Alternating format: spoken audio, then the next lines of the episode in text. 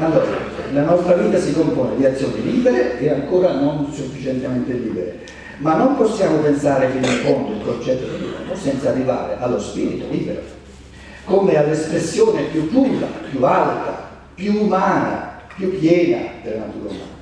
Noi siamo veri uomini solo in quanto siamo liberi. Nella misura in cui l'essere umano non è libero, è un essere di natura paragonabile all'animale. Lo specifico dell'umano è la libertà.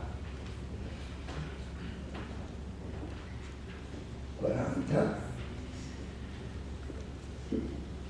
Sì, questo è un ideale, diranno molti, senza dubbio, ma un ideale che nella nostra entità si fa strada come elemento reale verso la superficie.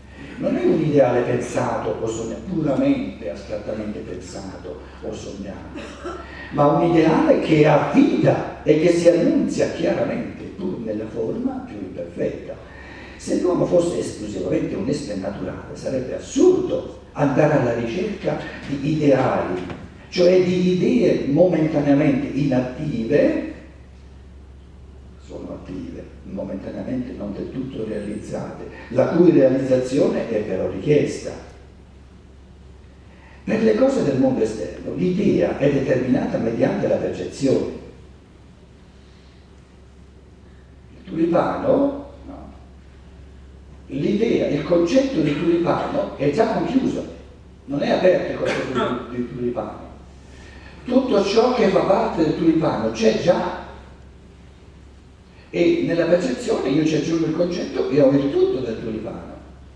Quando io percepisco un uomo, in questa percezione c'è già, c'è già tutto dell'uomo, no, questa percezione mi dà di quest'uomo ciò che lui ha realizzato finora, ma non c'è ancora in questa percezione, quindi nella percezione del tulipano c'è il tutto del tulipano.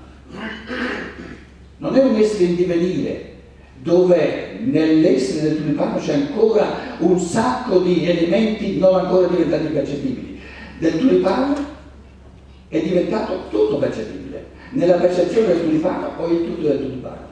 Nella percezione dell'uomo è diventato percepibile solo una parte, quello che lui ha reso percepibile del suo essere finora, però nel suo essere c'è ancora un sacco di cose non ancora rese percepibili. E quando me le renderà percepibili sto a vedere, sto a vedere, sto a vedere, lasciamo passare decenni, i secoli, i millenni e vedremo cosa salta fuori. E se non salta fuori nulla, è un fasullo su tutta la linea. Questo sta a dire che il, l'essere umano non è ancora realizzato, è, è all'inizio della sua realizzazione. E la realizzazione dell'umano è prevista in chiave individualizzata in ognuno.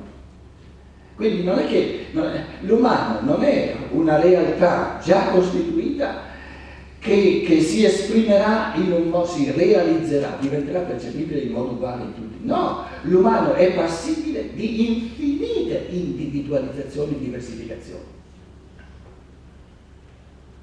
Vivere e lasciar vivere.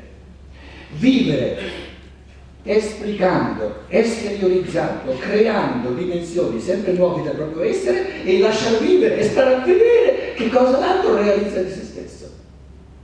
E ciò che l'altro realizza di se stesso per me è sempre una sorpresa in assoluto, non lo posso dedurre da nulla, perché io non sono l'altro. E l'unica alternativa a questo, a questo tirar fuori elementi sempre nuovi del proprio essere è l'omissione, di non farlo, di potrire.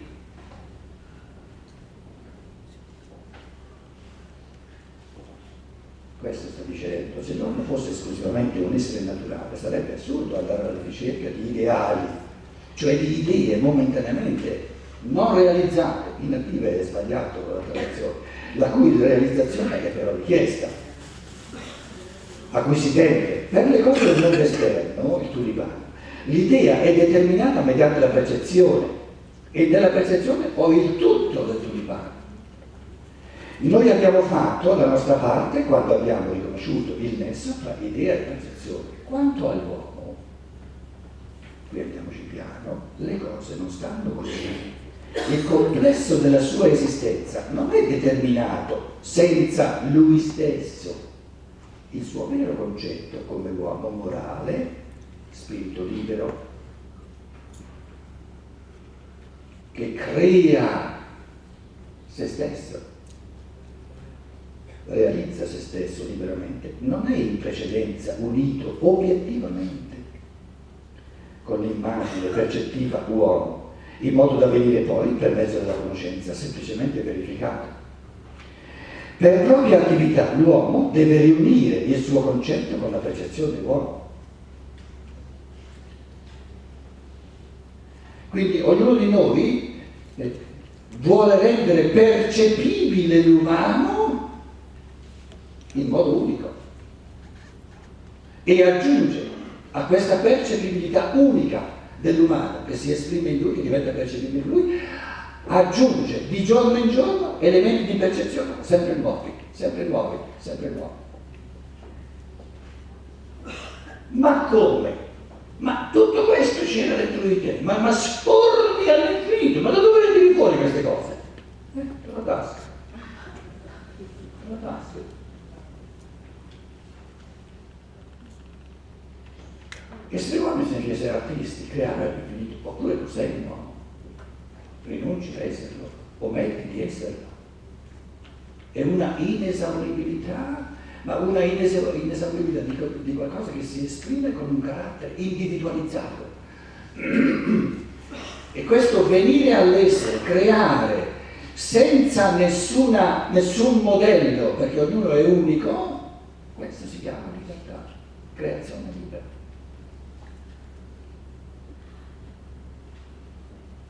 E essere uomo significa avere la potenzialità, avere la capacità, avere tutta la stoffa necessaria per fare questo, per vivere così. E soltanto allora, nella misura in cui vive da artista, da, da libero creatore, l'essere umano si realizza e sarà contento. Perché se, se, l'essere umano non si realizza, ma può essere contento, allora darà calcio ai pugni perché non è contento. E abbiamo un mondo di persone scontenti che non hanno ancora neanche capito perché si è scontenti. Si è scontenti non perché la base necessaria è troppo stretta, ma si è scontenti perché manca la contentezza.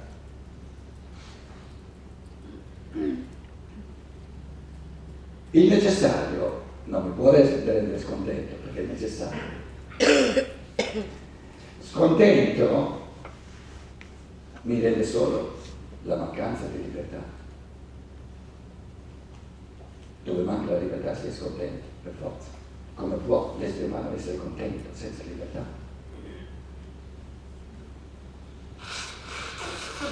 Quindi è importante capire anche sociologicamente, psicologicamente ma sociologicamente, che la sorgente di ogni scontentezza non è mai ciò che c'è, ma è ciò che manca.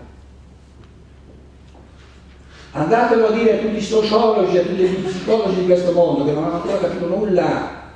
Loro pensano, sono convinti che la, la, la causa dei problemi sia qualcosa che c'è. No, la causa dei problemi dell'uomo sono sempre i vuoti. Perché nella misura in cui io ci metto questa pienezza, io mi risolvo tutti i problemi che questi qui da sotto vogliono, vogliono darmi. Li risolvo tutti. La libertà risolve tutti i problemi. Sa esattamente dove picchiare e sa esattamente dove scappare. Perché la libertà ha tutte e due le cose. Sa dare botte da, da orbi e a gambe buone. E quando uno ha queste due cose qui, dare botte dove ci vogliono e avere gambe modo che vuole scappare, si resta liberi. Quindi il problema non è mai ciò che c'è, è sempre ciò che manca. E ciò che manca lo puoi creare tu soltanto liberamente, è inutile che vai a darle colpe agli altri. Adesso io vi chiedo un'altra volta, sinceramente, prendiamo tutte le psicanalisi che ci sono, prendiamo tutte le psicologie che ci sono, tutte le sociologie che ci sono, è tutta una, una, una disamina, un esaminare ciò che c'è, cercare i problemi di ciò che c'è. Perché ciò che manca, questi signorini qua, non lo conoscono neanche. Proprio non lo conoscono. Perché se, se, se si capisce, se si capisse che il problema è ciò che manca, allora la prima cosa da fare sarebbe scappare via dallo psicologo. Perché lo psicologo è una cosa che c'è. Quindi fa parte di problema.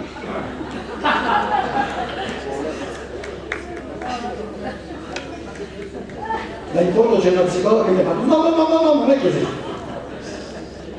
Conferma di ciò che sto dicendo. Certo che sto dando botte, lo so, però se, se, se guardate che io sto dando botte da orbi, pensate voi che qui arrivino le botte, guardate come siete belli, tranquilli. Pietro, scusa, siccome ci sono dei cellulari accesi. Dai, toglieli il microfono, va. No, che devo dire io, poi lo devo dire te, scusa.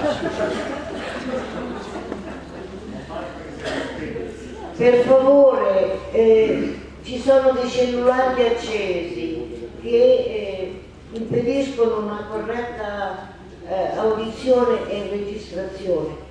Chi ha il cellulare acceso per cortesia lo spenga, non, non tolga solo la suoneria, lo spenga. Grazie. Prego. E grazie anche a te. Sì, perché i cellulari fanno parte di ciò che c'è. Non so che abbiamo detto.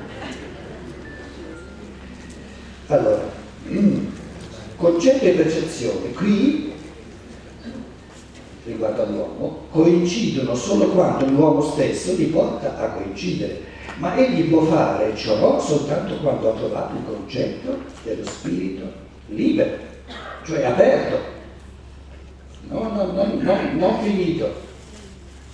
È sempre, non ancora finito, aspetta, lasciami finire, lasciami continuare, lasciami continuare, lasciami continuare. Uno chiede, ma chi sei tu? Lasciami continuare a, a, a, a, a squattrinare, a dirti cosa chi sono. Come posso dirti che io sono? Ti, ti ho mostrato soltanto un terzo di quello che io sono. Continua a guardare. Quindi la risposta alla domanda chi sei tu, se uno mi chiede chi sei tu, io gli dico continua a guardare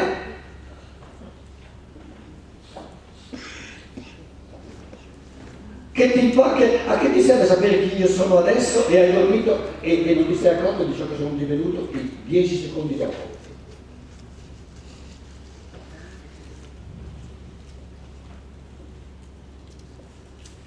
Quindi l'attenzione a ciò che è il divenire richiede un modo di pensare del tutto nuovo, un tipo di attenzione molto maggiore rispetto a questi riposi, a questa, questa quiescenza, a questa diciamo, poltroneria di un pensare che vuole identificare cose già costituite. Eh, il tulipano era così cent'anni fa e così oggi sarà così eh, cent'anni. Ma se tu mi chiedi chi sei, tieni gli occhi ben aperti, e anche la mente, non soltanto gli occhi. E allora vedrai chi io sono. Ma sei lo stesso? Eh, sei sempre lo stesso, no? L'essere umano è sempre lo stesso, soltanto sia un cadavere. L'essere umano è sempre lo stesso soltanto sia morto. Ma neanche il cadavere è sempre lo stesso, scusate. E di venire anche bello. Con questo voglio dire, noi abbiamo una matrice di pensiero talmente lenta, talmente, come dire, non è artistica, non è vivente, ecco, è morta. Il pensiero astratto vive di astrazioni, cioè vive di, di concetti morti. E Steiner in tantissime conferenze dice il gradino successivo del pensiero, un pensiero che è capace di pensare alla libertà, deve diventare vivente e un pensiero vivente non crea concetti, si muove con la percezione, si muove con la percezione, si muove con la percezione. A che mi serve il concetto della primula se la primula due giorni fa c'erano soltanto le, fogli, le foglioline verdi e adesso due giorni dopo cominciano i fiori? A che mi serve il concetto? Il concetto è astratto. Invece il pensare vivente segue. Ah, ah, guarda, guarda, guarda. A che mi serve il concetto di scoiattolo? Noi ce l'abbiamo di scoiattoli nella selva nera, sono bellissimi. Che mi serve il concetto di scoiattolo se io non lo seguo lo scoiattolo, adesso la scoiattolo Quindi l'emergere della libertà presuppone un tipo di pensiero che diventa sempre più vivente, sempre più in movimento, che, che non si riposa, i concetti sono riposivi.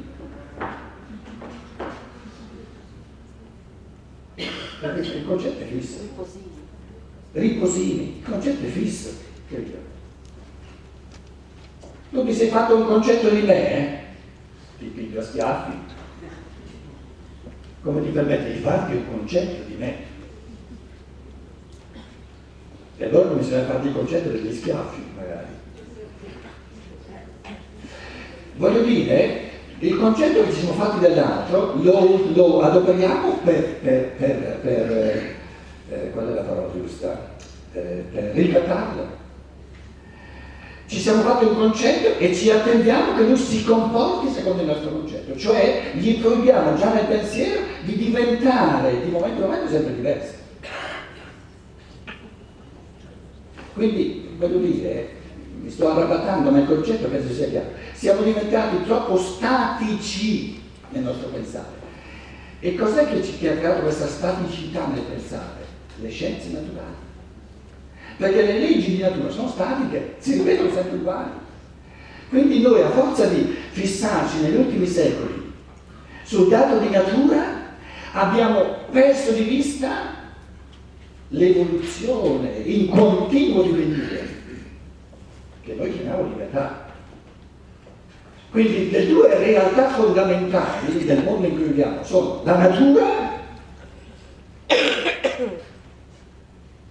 che va secondo leggi prefisse, leggi diciamo stabilite, concetti quindi eh, diciamo chiusi, a stare chiuso. E l'altra realtà è l'umano che è il divenire, che presuppone un pensare mobile, vivente, il divenire, sempre in movimento. E questo tipo di pensare è proprio la, la caratteristica fondamentale, è l'essenziale della cosiddetta scienza dello spirito. Un, scienziati dello spirito che hanno imparato, hanno una biblioteca, un'enorme quantità di sapere da Stein, eh? tutto questo non ha nulla a che fare con la scienza dello spirito. La scienza dello spirito è l'arte del pensare in un modo vivente per seguire vivacemente il fenomeno umano nella sua evoluzione sempre aperta, sempre viva. E quindi tutte le conferenze di Stein eh, non hanno lo scopo di farmi sapere tante cose, adesso so, no? Tutti gli scherzi. No, lo scopo è che io macinandole questo modo di pensare, il modo di pensare è importante delle conferenze di Stein, non i contenuti, i contenuti li potete dimenticare. Se io facendo per, è, è, come un, un metodo di, di, di, pianoforte o di armonico. Il, lo scopo del metodo non è di imparare a memoria tutti gli esercizi, e adesso li so tutti a memoria, non è di sapere qualcosa, è che io suonando, facendo questi esercizi, poi so suonare sempre meglio, so suonare tutte le cose. Quindi lo scopo del leggere le conferenze di Stein non è di sapere le cose che dice, ma è di, il modo di trattarle col pensiero, il modo che io, il mio pensiero, macinando in questo modo, diventi sempre più vivente. E non importa nulla se ho dimenticato tutti i contenuti, me li riconquisto col pensiero mio, che è ancora molto più bello. Allora non dico mai, Rudolf Steiner ha detto che non importa, e tu che dici?